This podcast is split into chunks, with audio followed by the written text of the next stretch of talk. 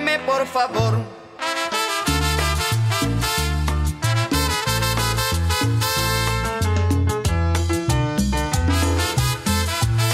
Oke, selamat datang di Mice Indonesia Podcast. Balik lagi bersama gue, Ong Kiongs. Dan kali ini gue gak sama Alif nih, gue bosen banget sama dia. Nih sekarang gue bawain temen gue nih yang baru nih. Kenalin diri lo dong.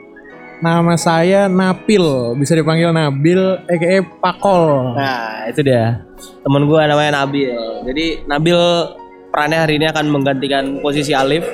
Soalnya Alif lagi sibuk.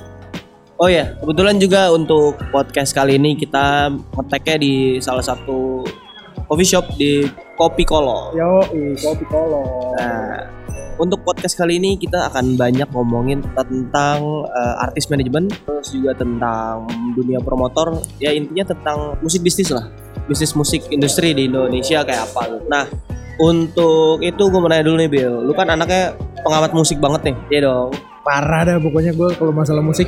Nah, ya gak ada yang ketinggalan dah gue. Pendapat lu tentang musik di Indonesia gimana nih? Kondisi saat ini aja sekarang, dari festival yang muncul, iya, industrinya. Artis lokal tuh lagi di naik-naikin lagi nih ya, promotor-promotor dari yang jadul-jadul itu dinaik-naikin lagi tuh. Orang sampai nyanyi, tadi nyanyi jijik sampai nyanyi semangat gitu. Iya sih benar. Apalagi kan gue, menurut gue juga di dua ribu dua puluh nih tren musik lagi naik banget ya, lagi hype banget.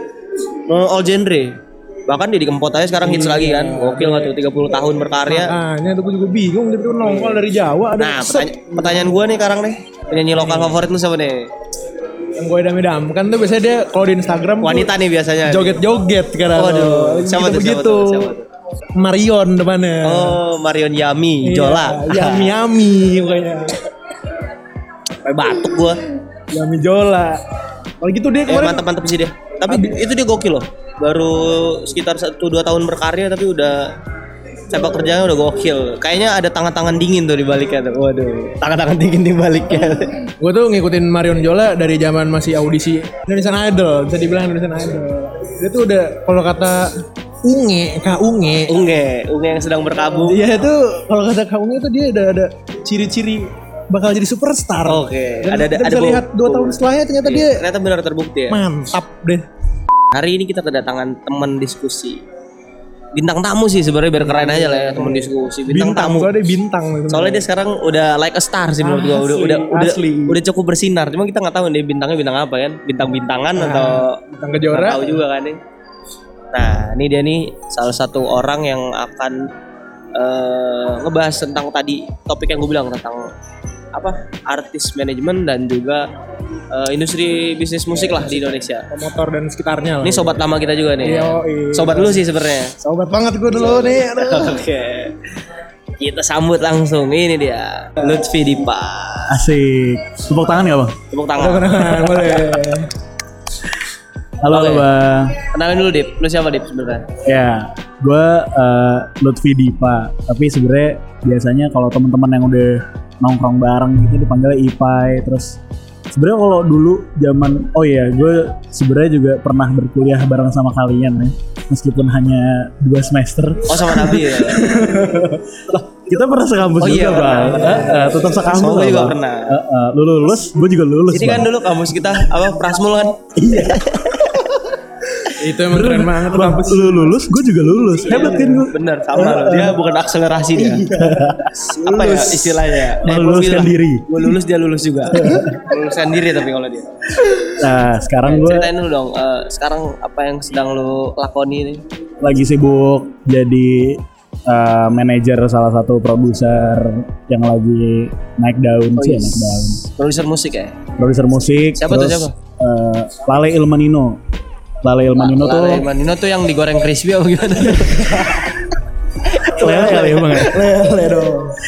Lale Ilman Nino tuh Lale Ilmannya Malik Essentials oh, sama yeah. Nino Nyaran. Dia oh, punya aliansi grup uh, songwriter and producer. Nah gue manage mereka sebagai itu. Dan uh, gue juga bisnis di promotor music concert. Jadi kayak uh, gue bikin konser sendiri, ngundang artis dari luar atau lokal yang gue pengenin, terus ya bikinin konsernya di beberapa kota. Kayak kemarin gue jalan ya, Westlife oh di Palembang. Iya, kemarin lu sempat pegang Westlife ya? Iya, Westlife di Palembang, terus Hon, Hon di Surabaya, itu gue juga. Kayak gitu-gitulah bang, sibukan gue akhir-akhir ini. Katanya lu juga jadi manajemen artis ya? Iya bang, pegang, beberapa, pegang artis beberapa artis. Salah satunya ada Tatiana Mannering dari Chad Gibson. Wah, nih, coba coba tadi Tatiana Mannering. Tatiana Mannering. Lu tahu enggak lu? Kurang tahu gue sebenarnya. Kurang menggali ekspor Instagram. Orang selatan bener. Aduh, enggak lu kurang menggali ekspor Instagram. Pasti ada, Bil. Pasti ada tuh. Ekspor I G lu pasti ada. Yakuin gue. Selain itu siapa lagi?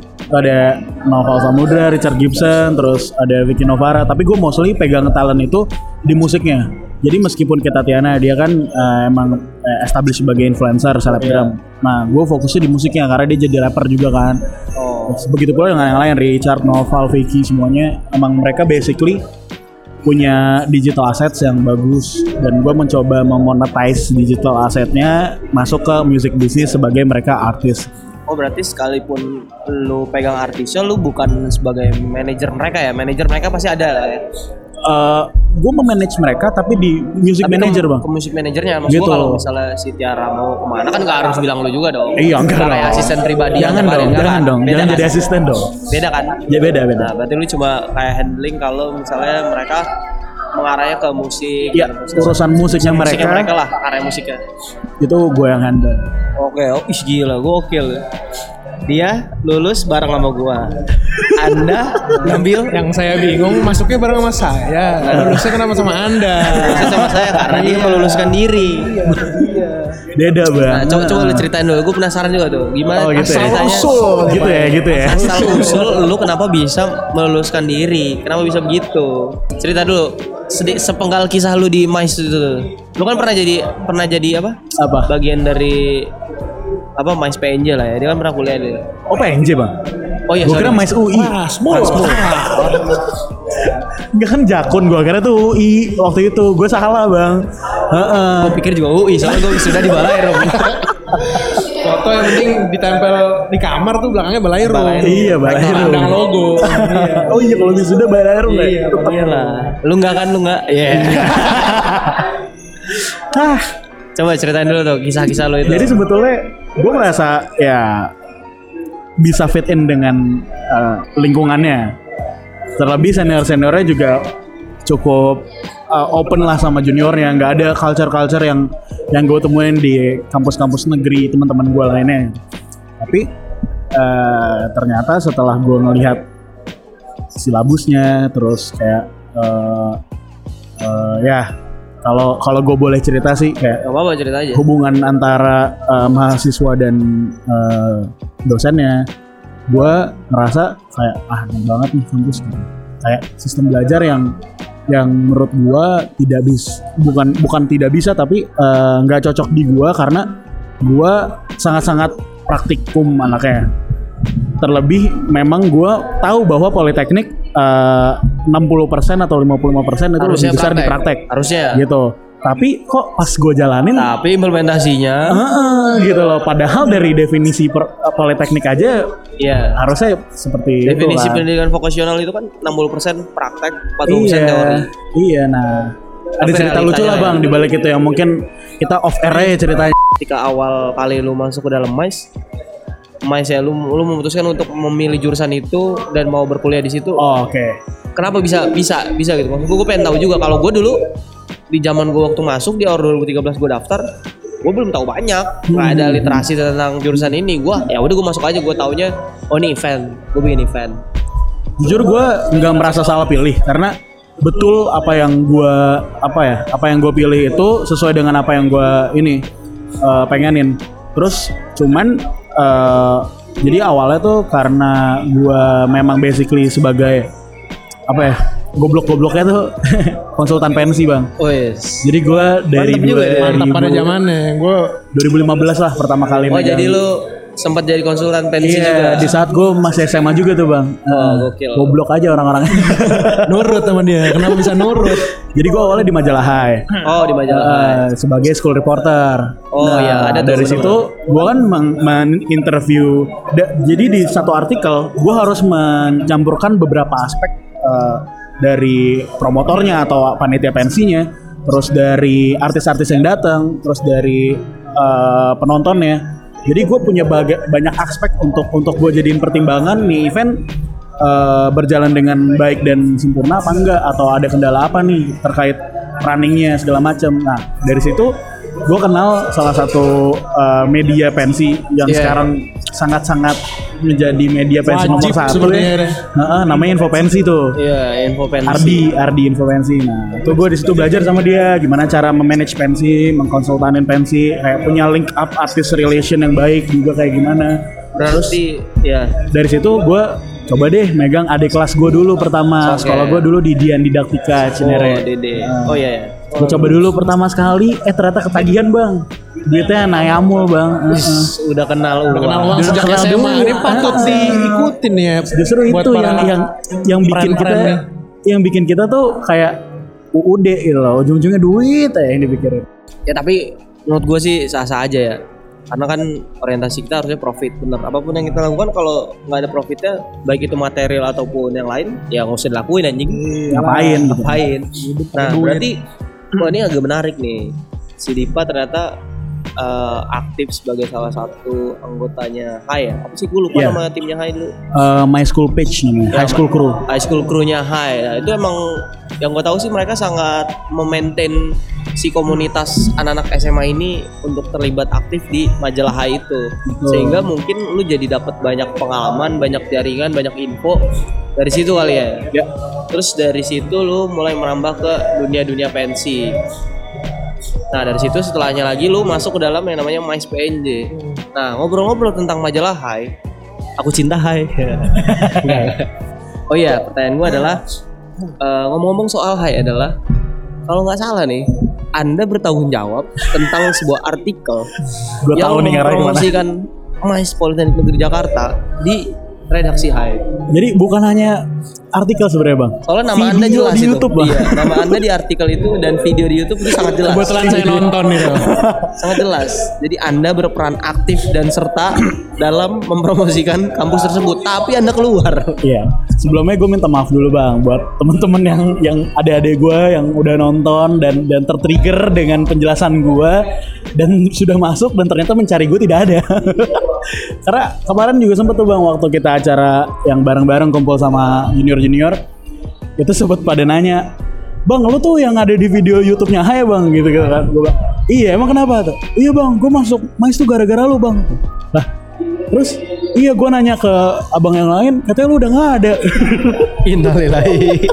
Gak, maksudnya udah keluar. Udah keluar maksudnya. Goib, jadi goib, jadi goib.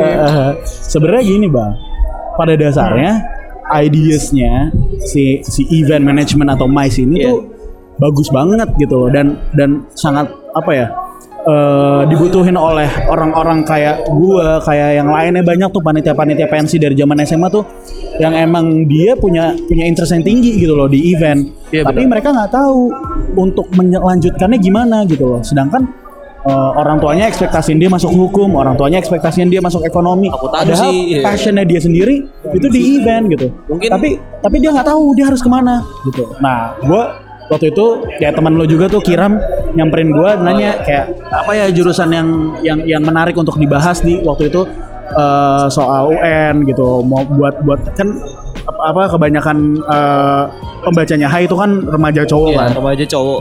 Terus ya udah gue. Gue bilang ya udahlah Mice P N J aja nih karena emang ya secara kredibilitas Mice P N J kan nomor satu di Asia Tenggara katanya bang. Kalau gue baca di yang pertama website iya.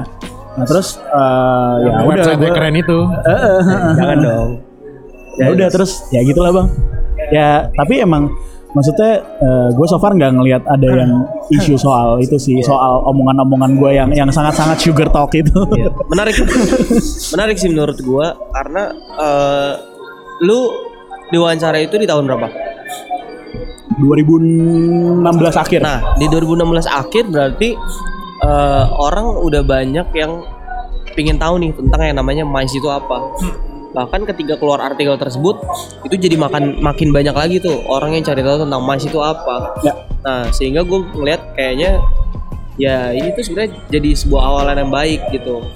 Lepas dari itu ketika lo menjalani proses ya akhirnya lo keluar tapi nggak jadi masalah ya. Tapi itu jadi ya. Awal yang baik juga untuk untuk untuk yang namanya Mice P N J dan untuk yang namanya ilmu tentang Mice orang jadi uh, tertarik dan penasaran ini apa sih tikus jenis apa ini atau atau industri seperti apa ini. Nah, masuk ke pertanyaan berikutnya adalah uh, berarti kan basically lu adalah orang event dong. Lu yeah. belajar tentang event industri atau event management. Nah, kenapa lu sekarang uh, malah jadinya mengarahnya ke, kalau gue lihat tadi, artis manajemen dan uh, promotor. Uh, ya gitu kan. Nah, itu kenapa tuh? Da- pertanyaan gue adalah, satu kenapa, kedua ada nggak sih keterkaitannya?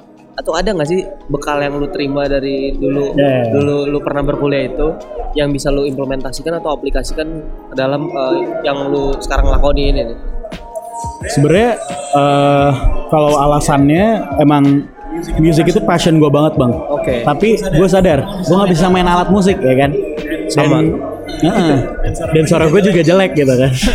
Jadi saya memilih. Bisa diedit sih. Gak usah batu-batu dong.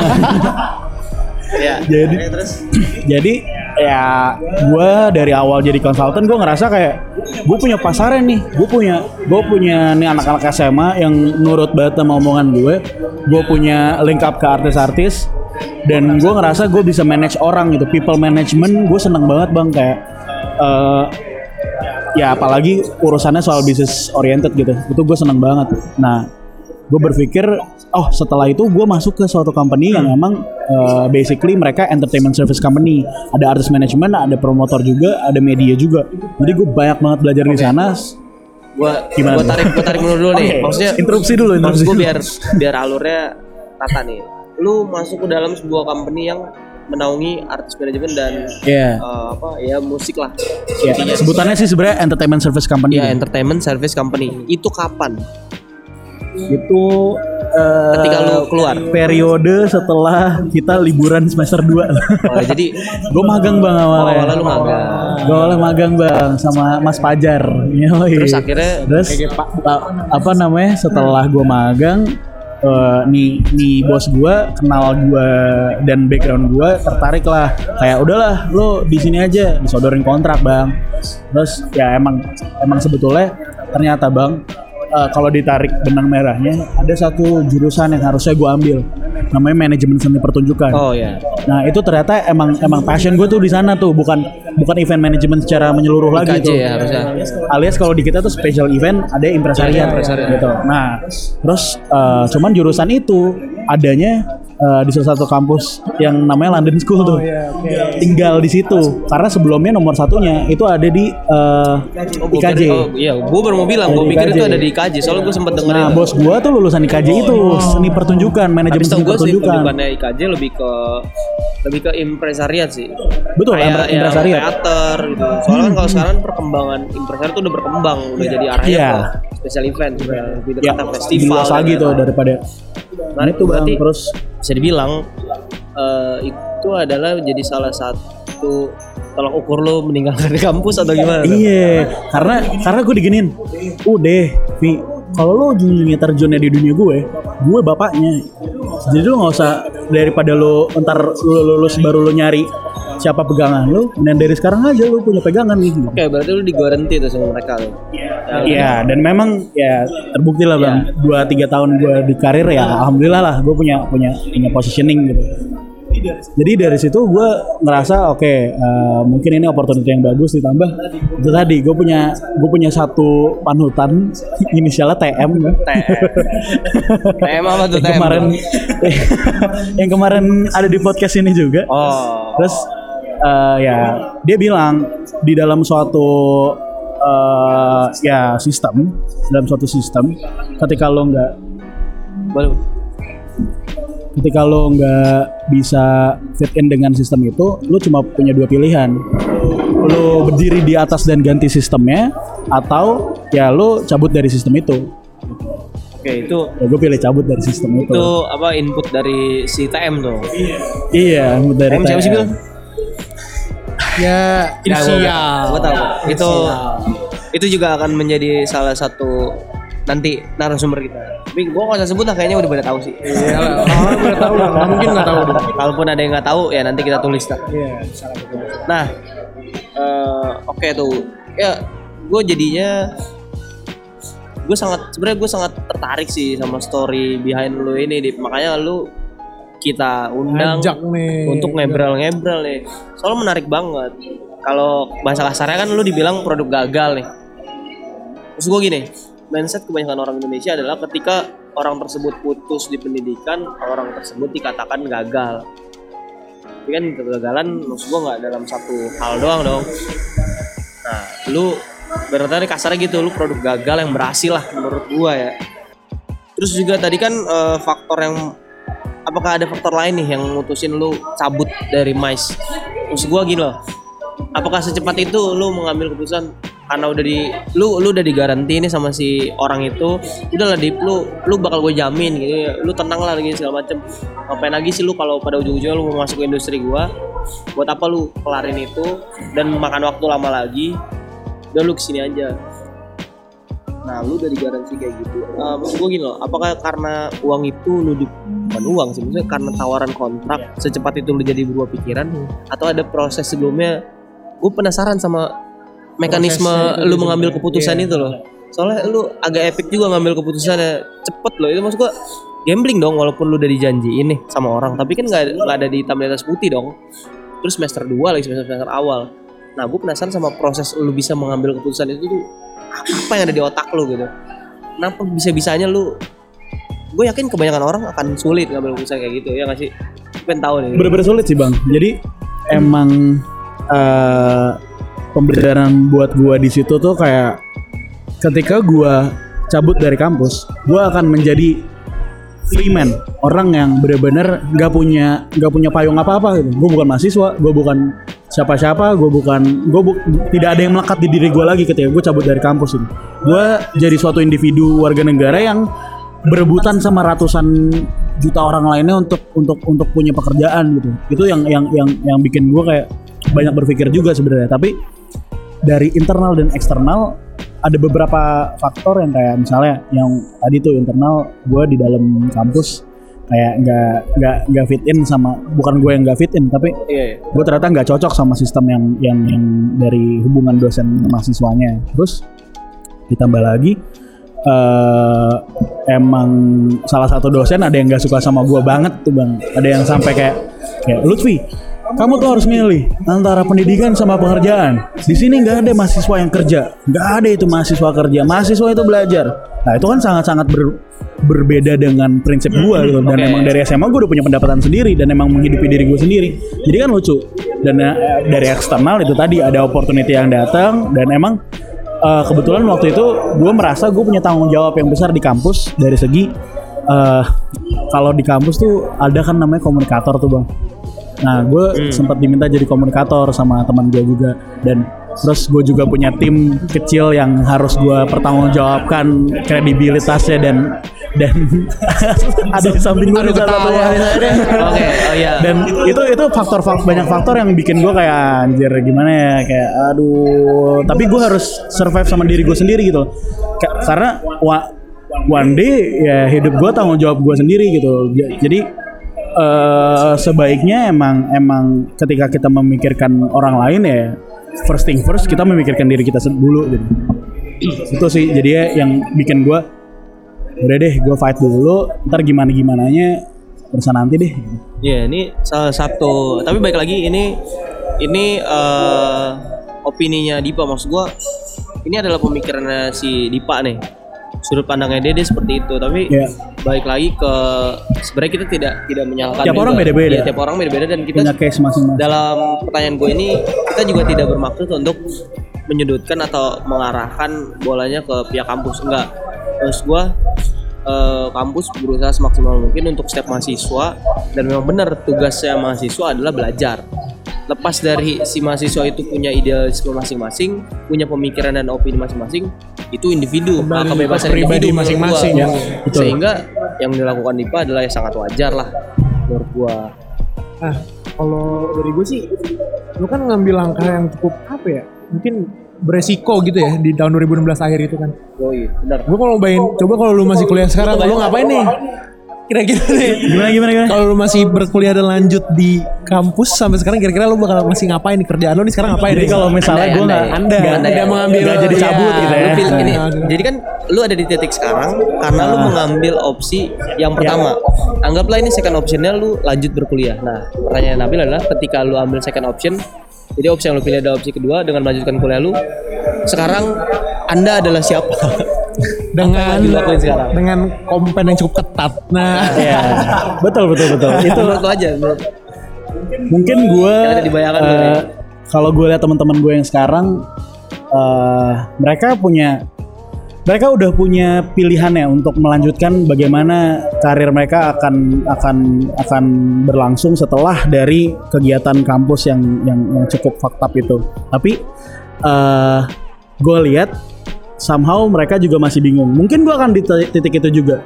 Ketika gue selesai J T, kalau gue dengar dari beberapa teman-teman gue juga kayak, anjir ternyata diferensiasi soal knowledge, soal leverage pemikiran segala macam itu cukup cukup punya gap antara antara kehidupan industri dengan kehidupan kampus gitu, yang sebenarnya uh, butuh waktu untuk link up-nya, untuk bisa catch up sama sama sama sistem di industri. Karena ya buat gue ya, di industri musik sendiri kita punya punya sistem, kita punya punya punya ya aturan mainnya yang yang harus semua orang pahami di industri itu supaya lu bisa catch up sama sama industrinya. Kalau enggak ya ya lu cuman cuman bisa jadi part of this industry, enggak jadi siapa-siapa. Tapi ya itu tadi, sebenarnya kan semua orang berhak memilih lu mau jadi mau jadi uh, driver atau mau jadi passenger gitu kan.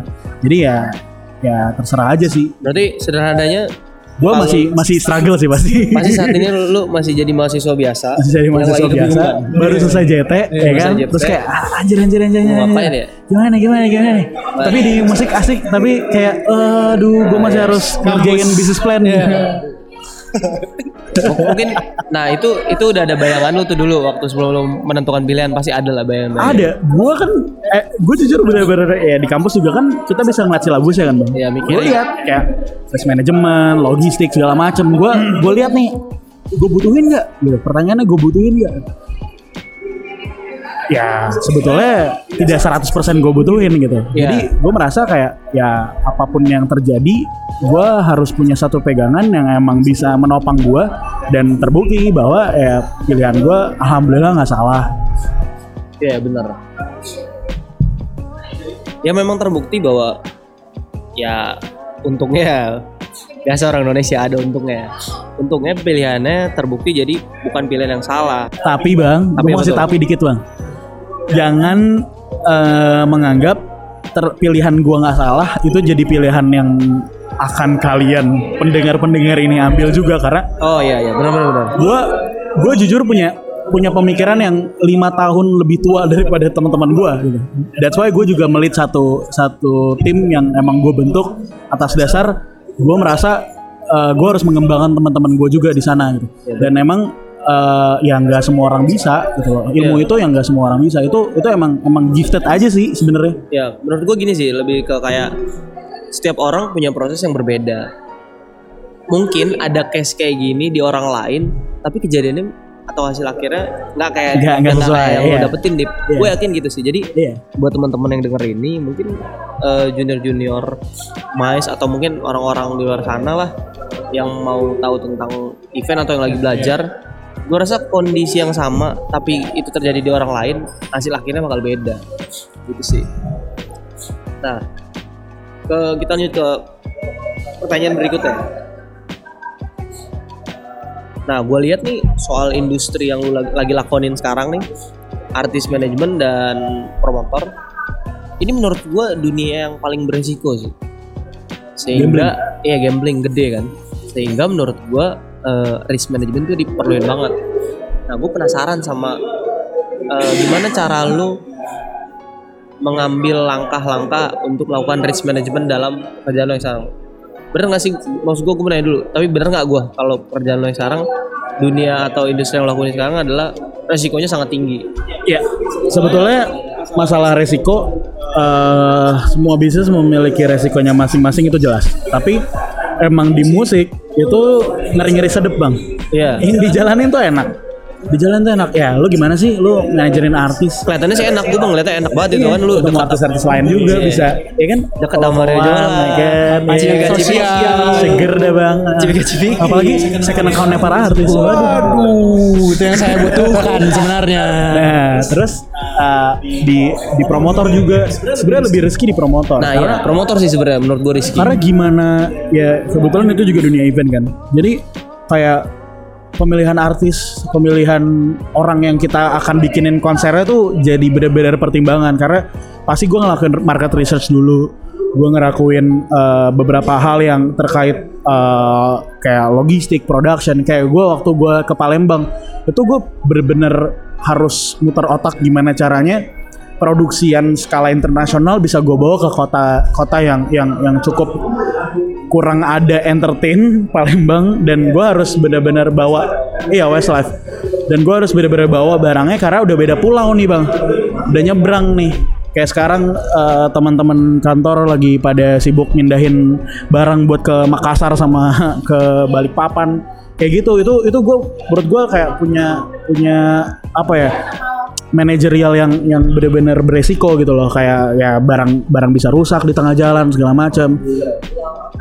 Belum lagi urusan yang sepele kayak tiket, tiketnya gimana nih kejualnya gitu-gitu. Kita punya harus punya financial projection yang bagus tuh bang. Nah di situ ya alhamdulillah, bukan alhamdulillah sih, senengnya gue dalam tiga tahun terakhir gue dapat banyak banget kesempatan, dari mulai yang yang ya perusahaan udah nggak bisa gaji karyawannya, terus perusahaan sekali konser bisa untung uh, lima M tapi di satu titik lagi bisa rugi empat M, yang gitu-gitu tuh bang, yang gilanya di promotor tuh itu serunya. Tapi kalau di segi artis manajemen ya paling kayak investment lu berapa buat artis ini, oh satu single dua ratus lima puluh juta, oke okay. Uh, apa namanya uh, revenue projectionnya mau dari mana? Oh merchandise, uh, apa uh, penjualan album, terus uh, gig off air gitu-gitu. Oh dari mana aja nih? Gue harus research dulu marketnya lagi segala macem. Kayak ya kalau itu sama seperti event tapi scale-nya lebih kecil lah. Dan dan terlebih uh, gue selalu pilih talent yang emang dia passionate-nya tinggi banget dan emang gue dekat dulu nih. Kayak pendekatan dulu supaya gue bisa kayak ngedalamin apa yang mereka pengen dan dan leverage mereka bakal kayak gimana. Ketika gue klik tek ya pasti gue akan sikat. So far sih kalau di segi artis manajemen gue belum pernah meru- merasakan kerugian, tapi kalau di promotor wah gila bang, banyak banget sih asam garam yang gue rasain dua tahun ini tiga tahun ini. Berarti treatment lu terhadap uh, artis-artis yang lu pilih itu adalah lebih ke intimate ya, maksudnya lebih ke personal ya. Yeah. Lu berusaha membangun kedekatan secara personal dulu ya. Yeah.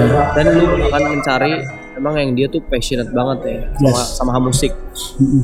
Uh, nah sebenarnya sih Bill kayaknya, menurut gua nih si Dipa sebenarnya nggak lari-lari jauh banget nih dari dari nama event industri. Benar nggak jauh kok. Masih juga kan, masih. Iya kan. Kecimpung. Maksud gua dia megang artis manajemen, dia promotor juga. Ujung-ujungnya kan produknya adalah event musik dong. Maksudnya entah festival atau konser yeah. atau apalah. Yeah. Jadi ya kayaknya sebenarnya nggak nggak lari jauh-jauh banget. Yeah. Oke sih ya. Malah menurut gua. Gue mau nanya satu nih. Nanya apa lagi tuh? Banyak juga boleh, nggak usah satu. Nih. Bagaimana cara Mas Dipa ini awalnya tuh bertemu dengan Lale Ilman Nino? Oh. Itu ada okay. kekepoan tersendiri gua. Kenapa tiba-tiba jadi dia bertiga? Itu sih. Eh, ya, tapi itu, ya gimana? Sebenarnya gue ada pertanyaan sebelum itu sih. Oh, ada. Boleh ya, dulu. Boleh, silakan, silakan. Jadi nggak ngatain kompak gitu ya? Maaf senior. Enggak, soalnya kalau enggak kalau maksud gue kalau udah langsung ke pertanyaan itu udah loncat jauh. Itu pasti ya? Sudah yang ditunggu-tunggu. Oh, iya. Nah, ini kan so, ada dulu apa yang ditunggu-tunggu? Nih, itu dari pertama. Dari tadi nih yang diceritakan Mas Dipa ini kan manis-manisnya, sukses-suksesnya. Nah, saya mau tahu nih, pernah nggak ada kegagalan gitu yang dialamin yang paling ber- berbekas aja yang mengakibatkan mungkin kegagalan finansial, agak agak sedikit makan merasa menyesal gitu ya, menyesal, menyesal sampai kayak ya mungkin kegagalan ini, ya, kegagalan yang menyebabkan kerugian finansial sampai sampai harus memutuskan relasi dengan teman atau yang lain. Mungkin gue nggak tahu, siapa tahu ada ya kan. Aduh, soalnya kelihatannya jatuh air saya ya kan baik-baik saja. Iya. Nanti setiap orang ngambil jalan ke anda, nanti anda harus bertanggung jawab lagi. Iya, iya. Kasih tahu yang ininya juga dong, eksplisit konten. Berarti kegagalan secara sosial bang yang ada. Oh, gimana tuh? Tapi emang financial ada, tapi gue nggak tahu apakah akan relate cerita gue cerita di sini apa enggak. Tapi kalau kegagalan secara sosial, ya gue sama teman-teman kampus gitu ya, gue jadi jauh gitu. Karena uh, ternyata jalan yang gue pilih benar dan jadi bahan salah satu dosen membandingkan gue dengan anak-anak lainnya. Dan itu jadi bahan mereka jadinya kayak, ah tai lu gara-gara lu nih, jadi dibanding-bandingin kita gitu. Yes, ada kesempatan itu juga sekali terjadi. Terus uh, yang paling gue sedih lagi juga waktu itu gue jadi harus ninggalin teman-teman tim gue yang emang gue belajar sama-sama sama mereka, ngerintis bareng-bareng, tapi gue harus tinggalin mereka mau tidak mau, suka tidak suka. Terus gue udah percaya nih bang, setelah itu tuh udah udah berjalan, berjalan. Baru tahun lalu lah kejadiannya lagi. Gue salah mempercayai orang, jadi orang yang gue percaya, orang yang gue pikir bisa menjadi partner gue. Orang editornya di agak-agak lagu sedih. Orang yang harusnya jadi partner gue segala macam, yang gue ada percaya dan bahkan sampai financial gue pertaruhkan juga, itu ternyata salah gitu. Ada suatu tragedi aja, tragedi yang bikin gue kayak punya kerugian financial, juga punya kerugian secara relasi. Dan emang gue uh, bulan April kemarin tuh, apalagi di bulan ulang tahun gue tuh bang, tuh gue merasakan getir yang sakit banget gitu. Jadi lagu bisa tuh. Jadi getir-getir yang sakit. Iya. Banyak kan nulis lirik nih, bantuin Nino. Jadi uh, gue sebenarnya baru bounce back tuh bulan Mei. Setelah dua bulan gue fucked up banget. Gua oh, berarti lu ada dalam di masa yang lu down banget tuh, turun. Iya. Jadi kan sebenarnya dari dua ribu tujuh belas gue cabut dari kampus, gue tuh cabut dari semua hal yang ada di dalam keluarga gue juga. Jadi gue uh, ngembalin semua fasilitas. Terus gue uh, tinggal sendiri bareng sama sahabat gue ada. Nah uh, dari situ waktu kejadian itu tuh tahun lalu, gue sampai pulang ke rumah bang. Gue sampai tinggal di rumah selama beberapa bulan karena gue se-fucked up itu, se-broke itu waktu itu. Cuman emang gue berusaha gak usah, gak usah diambil pusing, gak usah. Ya pusing sih pusing, stres mah stres. Cuman kan gimana cara kita bounce back? Justru kan di situ titik nadirnya kan di situ tuh. Ketika kita jatuh, jatuh di paling jatuh, jatuh ke bawah, bukan soal siapa yang bantu lo, tapi gimana cara lo bangkit gitu.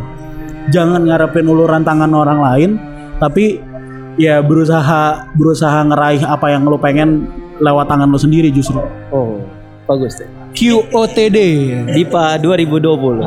Quotes of the day. Ya udah ah. Dari situ ya, maksudnya ketika kita positif, ketika kita emang mau orang ngejatuhin kita kayak apa, ya kita tetap akan akan eksis dengan sendirinya kok. Kalau emang Tuhan tuh nganggap kita baik gitu, dan emang niat kita baik kok. Gue nggak pernah mau ngambil jatah orang lain, nggak mau ngambil, nggak pernah mau nyusahin orang lain.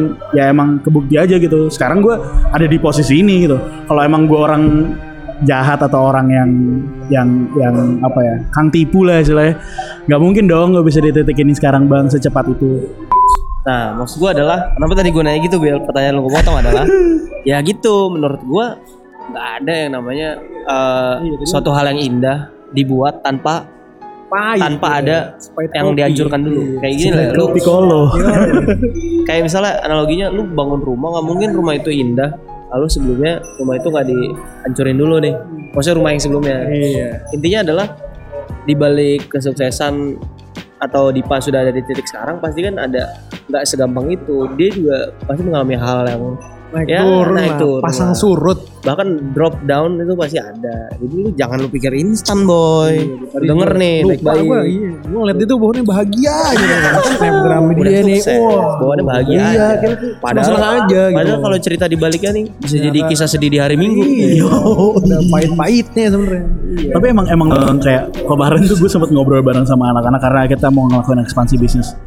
Uh, mereka ngomong, udahlah Vi, daripada kita yang jadi direkturnya apa segala macam, nanti konflik of interest sama jaket-jaket kita masing-masing. Karena di Lale Ilman tuh semua orang punya jaketnya masing-masing, kecuali gue. Gue bener-bener orang yang ya udah di Lale Ilman aja gitu. Iya.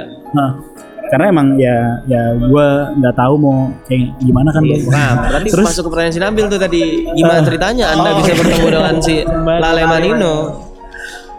Jadi awalnya Lale Ilman ini punya bisnis manager namanya Mas Arya Baja. Itu kayak bokap gue bang di industri. Yang tadi bilang, udah gue tuh bapaknya di sini, lo nggak usah macam-macam. Ya, saya tidak kenal dia. Nanti saya coba cari nama. Bisa disebut pegangan atau orang dalam. Oh, iya, ordalnya lah Bang Dennis. Karena si Mas itu, si Mas Ari. Mas, Mas Baja. Eh, Mas Baja. Mas Baja ini emang kebetulan dia dari sembilan puluh delapan udah manajer Naif. Oh, dia manajer pertamanya Naif. Oh, berarti doi sudah ibarat kata kayaknya kalau anak sekarang lebih kenalnya Ucup kayaknya. Iya, iya. Ucupnya dulu, Ucup ya, Ucup zaman dulu. Iya, benar. Benar Bang, Ucup kayaknya. Kalau gue pernah Bang jalan sama dia, Uh, ketemu orang film, ketemu orang label-label yang lama-lama tuh Sony, Warner, Universal apa, salim Bang sama dia. Tuh di mainstream ya Bang, oh, di side stream, di indie-indinya tuh Bang. Gue jalan bareng sama Om Leo sama uh, siapa tuh uh, manajernya Wachus, ah, Om, uh, Om Ameng. Itu satu dulu kan masih ada Gudang Sarina Bang. Yeah. Satu Gudang Sarina cium tangan Bang. Iya. Sumpah sama nih orang. Itu karena dia Bang, pertanyaan gue. Dia betul aja Habib, Habib atau apa itu dia? emang, emang udah tua aja sebenarnya. Terus ya uh, gue sempat mengasistensi dia Bang, oh. Jadi asisten manajer lah. Oh, pernah jadi asisten manajer doi lo? Dari semua bisnisnya, bisnis dia ada beberapa, ada bareng sama Mas Pepe yang bikin komik, terus bareng sama Lale Ilman, bareng sama uh, namanya uh, Coki Singgi, dia salah satu market researchernya. Uh, label-label gede dulu bikin promotoran namanya Live Ad. Nah dari situ gue jadi deket nih sama Lale Ilman Nino. Nah anak-anak anak-anak lain ya nyaman mungkin ya sama gue. Terus gue cabut dari perusahaan yang gue bekerja sama dia, anak-anak kayak gue jadi personal manager kita. Yaudah ayo deh. Itu mulai senyum-senyum gak tuh pasti ngomong gitu tuh? Iya dong. Wah. Itu terjadi setelah kita menang AMI Award dua ribu delapan belas tuh Bang. Itu produser rekaman terbaik tuh kita menang. Terus kayak gue mulai punya rasa percaya diri di situ. Terus ya udah gue ditawarin setelah beberapa bulan di sana sama mereka. Kayak mungkin ini jadi jadi jadi entry point yang baik untuk gue di industri yeah. Gitu. Selain emang gue punya label kayak Luthfi mana, Luthfi Locker gitu. Uh, itu entry oh, point Locker. Lo dulu sebelumnya Locker ya? Loker media. media Loker media kreatif. Tetap aja masih di bawah Kompas. Kompas canda gua. Acara motor itu ya kalau salah deh. Patu. Jangan enggak.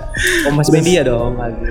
Gitu Bang, gitu. Masuknya. Nah, cuman emang emang terus lu lu di sana hmm? sebagai personal manager. Personal manager uh-huh. Lale Manino. Lale Ilman Nino. Tiga-tiganya. Tiga-tiganya. Mereka sebagai produser ya Bang. Mereka ya. Di band masing-masing sih gue nggak ngurus. Nah, karena mereka kan bertiga itu adalah produser dan lu sebagai uh, apa manajer ya. Iya.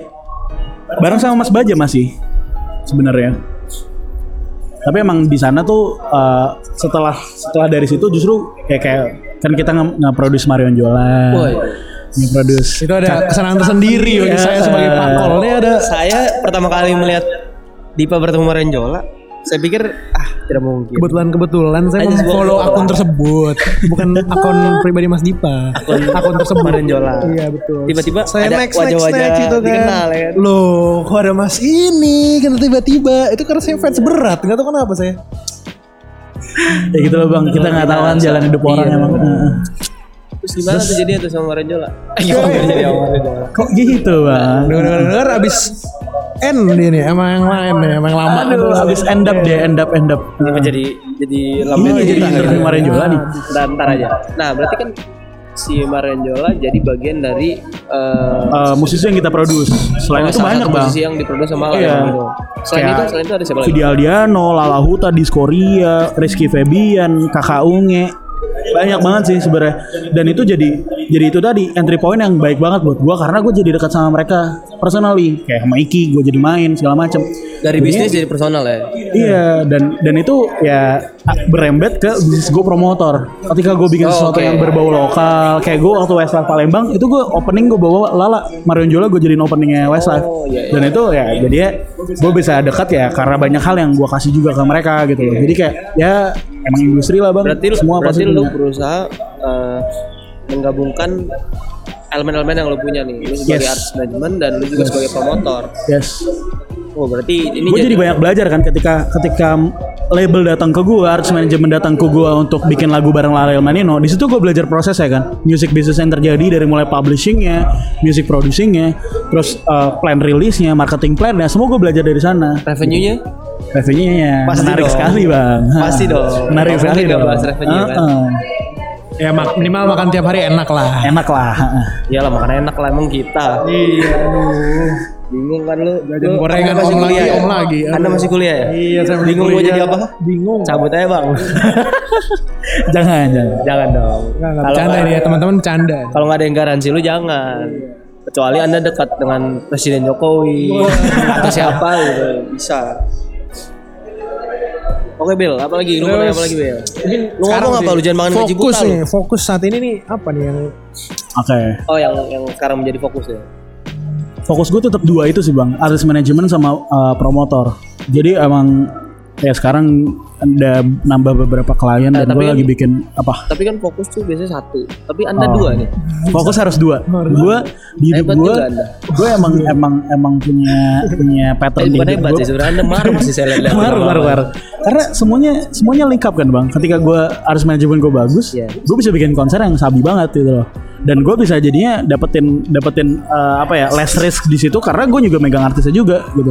Jadi saling saling membutuhkan sebenarnya ya, makanya gue gue mungkin bisa narik benang merah di music business yang jadi fokus gue. Music business dari segi uh, apa ya produsen si musiknya which is producer, artist management, dan jadi konsumennya which is promotor, I O gitu-gitu.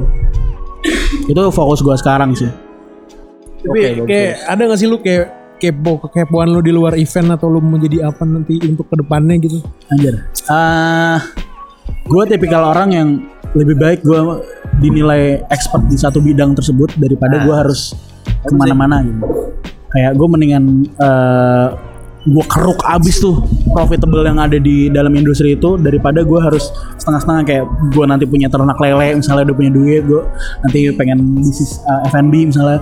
Meskipun orang tua gue bisnis F and B kebetulan, tapi uh, gue emang udah declare gue gak akan lanjutin itu. Meskipun tar doski-doski pada udah gak ada, gue akan tetap fokus sama sama bisnis gue sekarang gitu. Menurut gue lebih penting seperti itu sih daripada kita harus fokus sama banyak hal. Iya yeah, benar-benar banget sih. Ya namanya fokus ya ke sa- satu bidang sih. Atau juga maksud gue bidang yang lu lagi lakoni sekarang sih ya, ya ada benang merahnya lah, keduanya masih bisa dijalani bersama. Tapi benar banget kalau kita harus fokus itu cuma ke satu bidang aja. Ngapain lu harus cari sana cari sini? Gak jelas lah. Jadi yotos namanya, kayak sotoy. Ilmu cuma segini.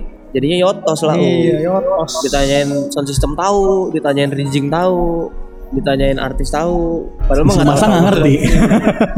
Kemarin ini dia masuk ke billboard ya. Iya tuh parah sih, malu gue bang. Malu sih. Masalah di dikempot bang, lagi di dikempot gue ketawa-tawa kan, nggak ngerti kita di situ ya. Uh-uh. Tapi bagus lah, keren. Ya mungkin gini ya, ini cerita dari Mas Dipa mungkin bisa jadi sebuah sebuah input lah buat teman-teman ya. Ya diambil aja yang bagusnya, yang enaknya jangan.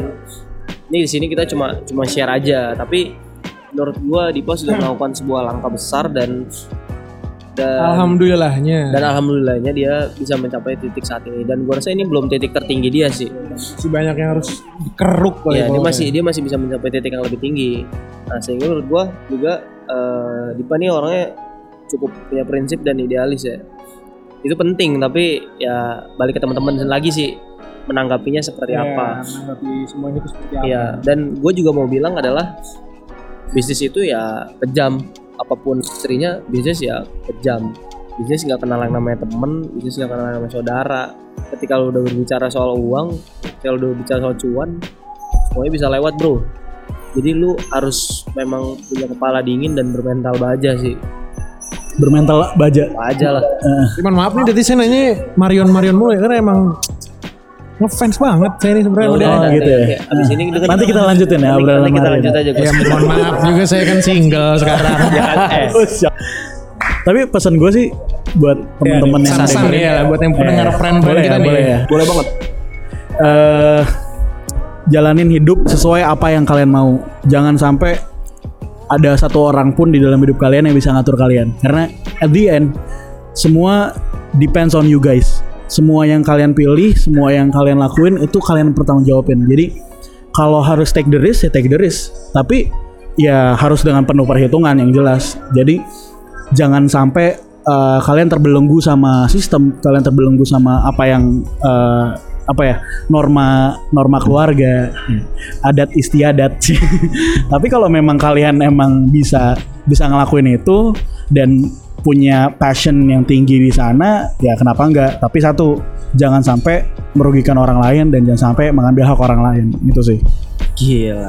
Mantap nih, ada kesan-kesan tersendiri ya, dari kesan-kesan pribadi sebenarnya. Ya, uh, sepanjang ngobrol nih jadinya jadi saya ngedown ngobrol sama dia. Iya, saya bukan apa-apa sampai saat ini. Oke, terima kasih semuanya sudah mendengarkan. Gua tapi gua apresiasi kalau yang udah denger, yang mau dengerin ini sampai akhir. Ya, semoga bermanfaat dan Semoga bermanfaat dan sampai berjumpa lagi di Mice Podcast Indonesia. Saya next episode. Nabil signing out. Oke, okay, dan gua Ong Kiongs pamit undur diri dan juga nih dia nih bintang tamu kita Luthfi Dipa signing out. Thank you banget buat Mice Podcast Indonesia. Semoga semuanya terinspirasi. Yeah. Kita sambut Marion Ojol. Oh. Yaduh.